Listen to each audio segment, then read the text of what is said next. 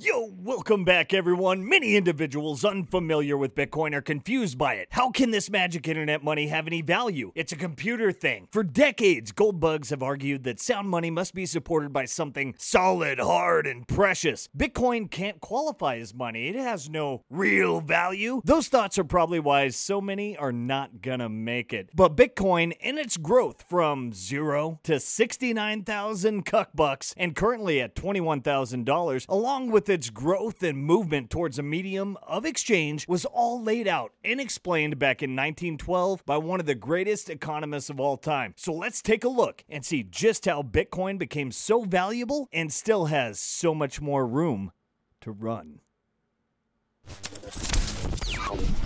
Well, 14 years ago, Bitcoin became a potential alternative to government issued money. On October 31st, 2008, Satoshi Nakamoto published the white paper. The organization and tone of this piece of writing conveyed the idea that this kind of money is intended for computer experts and not for economists or political commentators. The paper only had a small circulation, and newcomers who did read it found it a little confusing. However, the lack of attention did not prevent the progression of historical events, as we know. Those who were paying attention two months later witnessed the creation of the Genesis block, which was the first set of bitcoins to be produced under Nakamoto's notion of a distributed ledger that could reside on any computer node on the planet with anyone who chose to host it. Now, here we are, 14 years later. A bitcoin costs about $21,000. Thousands of online and offline businesses accept it. Its payment mechanism is popular in underdeveloped nations without large financial facilities in developed countries. The Fed, OECD, the World Bank, and other big investment companies are taking note big time. Because Bitcoin supply is restricted and it offers a system far better than government issued money, fiat, enthusiasts worldwide believe its exchange value will continue to rise. Bitcoin transfers are direct, exchange is cheap, it has a predictable supply. As we discussed in our last episode, money must be durable, fungible, divisible. Bitcoin provides a monetary system independent of trust, identification, central banks, and government, a new, entirely digital system. The concept has proved difficult for hard money thinkers before comprehending Bitcoin and reading about it for years and years. The concept bothers and troubles many. Computer code can't produce money. Why is it valuable? Something's wrong. We expected a different form of monetary reform. Well, check your expectations and assumptions. Ludwig von Mises' view of money's origins, not based on what some assume he wrote, but on what he actually wrote, should be given much more attention.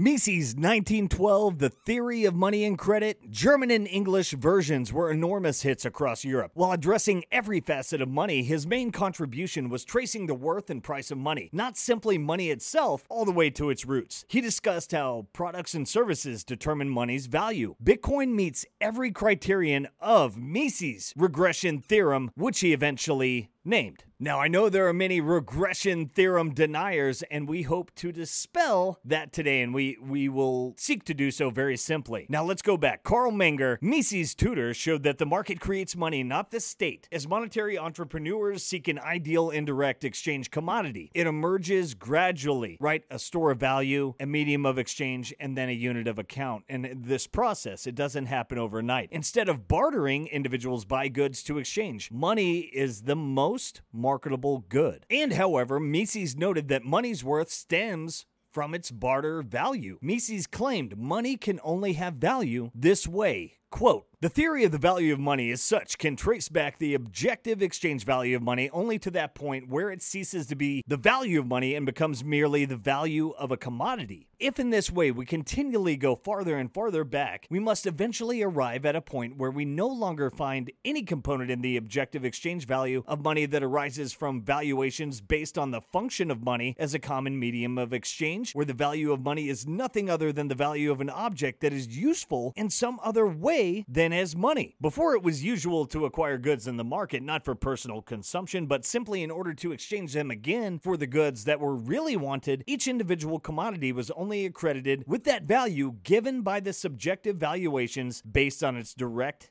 utility. Now, utility, how it's used, what value does it bring? What new innovation does it possess? Now, Mises' answer addressed a fundamental economist conundrum. The conjectural history makes sense. Would salt have become money if it were useless? Without clothing use, would beaver pelts have value? If silver and gold weren't commodities originally, would they be money? Monetary history says no. Before it's exchanged, money's worth stems from its direct usage. Historical reconstruction proves it. That is Mises' regression theorem. Oh, yeah, but Bitcoin appears to be an exception. A Bitcoin can only be used for money. It's unwearable, it's not machinable, you can't eat or decorate it. Only as a unit of indirect exchange does it have value. However, Bitcoin is money. Its daily real time exchanges are shown. It's true, it's authentic. So was Mises wrong?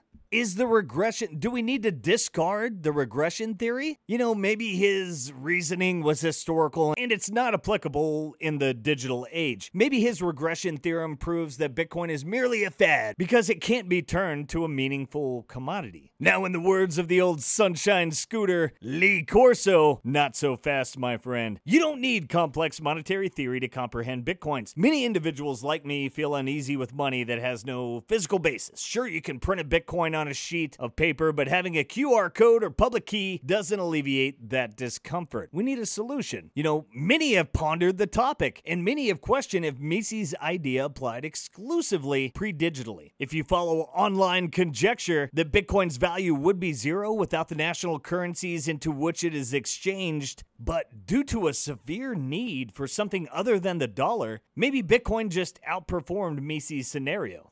Now let's just break it down though. What is Bitcoin's utility in which for it to apply to the re- regression theorem? Well, it's very simple. Bitcoin is a money and payment mechanism. The accounting unit price value for the payment system, most analysts have problems understanding its most peculiar characteristic the unification of money and payment. So let's dispel the regression theory deniers. Currency and payment systems are usually thought of separately. This approach reflects historical technological constraints. But you have credit cards and dollars, euros and PayPal, yen and wire services. Money transmission always uses third parties. The institution arranging the contract must trust that you will pay to use them. Quote, this wedge between money and payment has always been with us, except for the case of physical proximity. So, me and you, there is no third party when I buy your pizza slice for a dollar, as an example. After leaving geographic closeness, payment mechanisms, third parties, and trust connections are needed. Visa and banks become essential. They control the financial software. And thus, today's payment mechanisms aren't open to everyone. Most of mankind lacks such instruments, which contributes to global poverty. Financially disadvantaged people cannot trade globally. This was Bitcoin's main goal. The protocol integrated currencies and payments. The code links them. This relationship distinguishes Bitcoin from all other world currencies. Let's read Satoshi's white paper abstract. His monetary system relies on the payment mechanism. Quote, a purely peer-to-peer version of electronic cash would allow online payments to be sent directly from one party to another without going through a financial institution. Digital signatures provide a part of the solution, but the main benefits are lost if a trusted third party is still required to prevent double spending. We propose a solution to double spending problem using a peer-to-peer network. The network timestamps transactions by hashing them into an ongoing chain of hash-based proof of work, forming a record that cannot be changed without redoing the proof of work. The longest chain not only serves as a proof of the sequence of events witnessed, but proof that it came from the largest pool of CPU power. As long as a majority of CPU power is controlled by nodes that are not cooperating to attack the network, they'll generate the longest chain and outpace attackers. The network itself requires minimal structure, messages are broadcast on the best effort basis, and nodes can leave and rejoin the network at will, accepting the longest proof of work chain as proof of what happened while they were gone. This paragraph is notable for not mentioning the currency unit. Only double spending is mentioned, which is to say the problem of inflationary money creation. The payment network not the coin, is the innovation, according to its inventor. The currency or digital unit solely represents network value. It absorbs and transports network value. Time chain or blockchain, if you will, describes it. It's a distributed ledger on a cloud that anyone can watch, view, and audit themselves. All users carefully monitor. It, it transfers secure, non repeatable bits of information to everyone in the world using a digital property title or a private key and a public key pair. Nakamoto dubbed these digital signatures. His, his cloud based ledger verifies property rights without a trust agency. TimeChain and the blockchain solves the Byzantine general's problem. Coordination over a vast geographic area with potentially hostile parties is the difficulty because generals separated by distance must rely on messengers, which cost time and trust. No general can be confident the other general has received and confirmed the message, much less its correctness. Internet accessible ledgers solve this issue. Transaction amounts, timings, and public addresses are recorded in the ledger. Information is updated globally. The ledger ensures system integrity and makes the currency unit digital property with a title. Now, all of this, this shows that Bitcoin's value is tied to its payment network. This is Mises' use value. It's in Bitcoin's ingenious payment mechanism, not the monetary unit. The value of Bitcoin would drop to zero if the time chain or blockchain, if you will, were divorced from Bitcoin, which is impossible. To better grasp Mises' theory and Bitcoin, you must also understand its history. Bitcoin had no value on its launching date, January 9th, 2009. For 10 months following its publication, transactions occurred while it had no posted value above zero. Bitcoin was initially priced on October 5th, 2009. $1 bought 1,309.03 Bitcoin, which many considered overpriced at the time. Thus, Bitcoin was first valued at one tenth of a penny. If you had acquired $100 worth of Bitcoin back then and not sold it in a panic, you would be uh,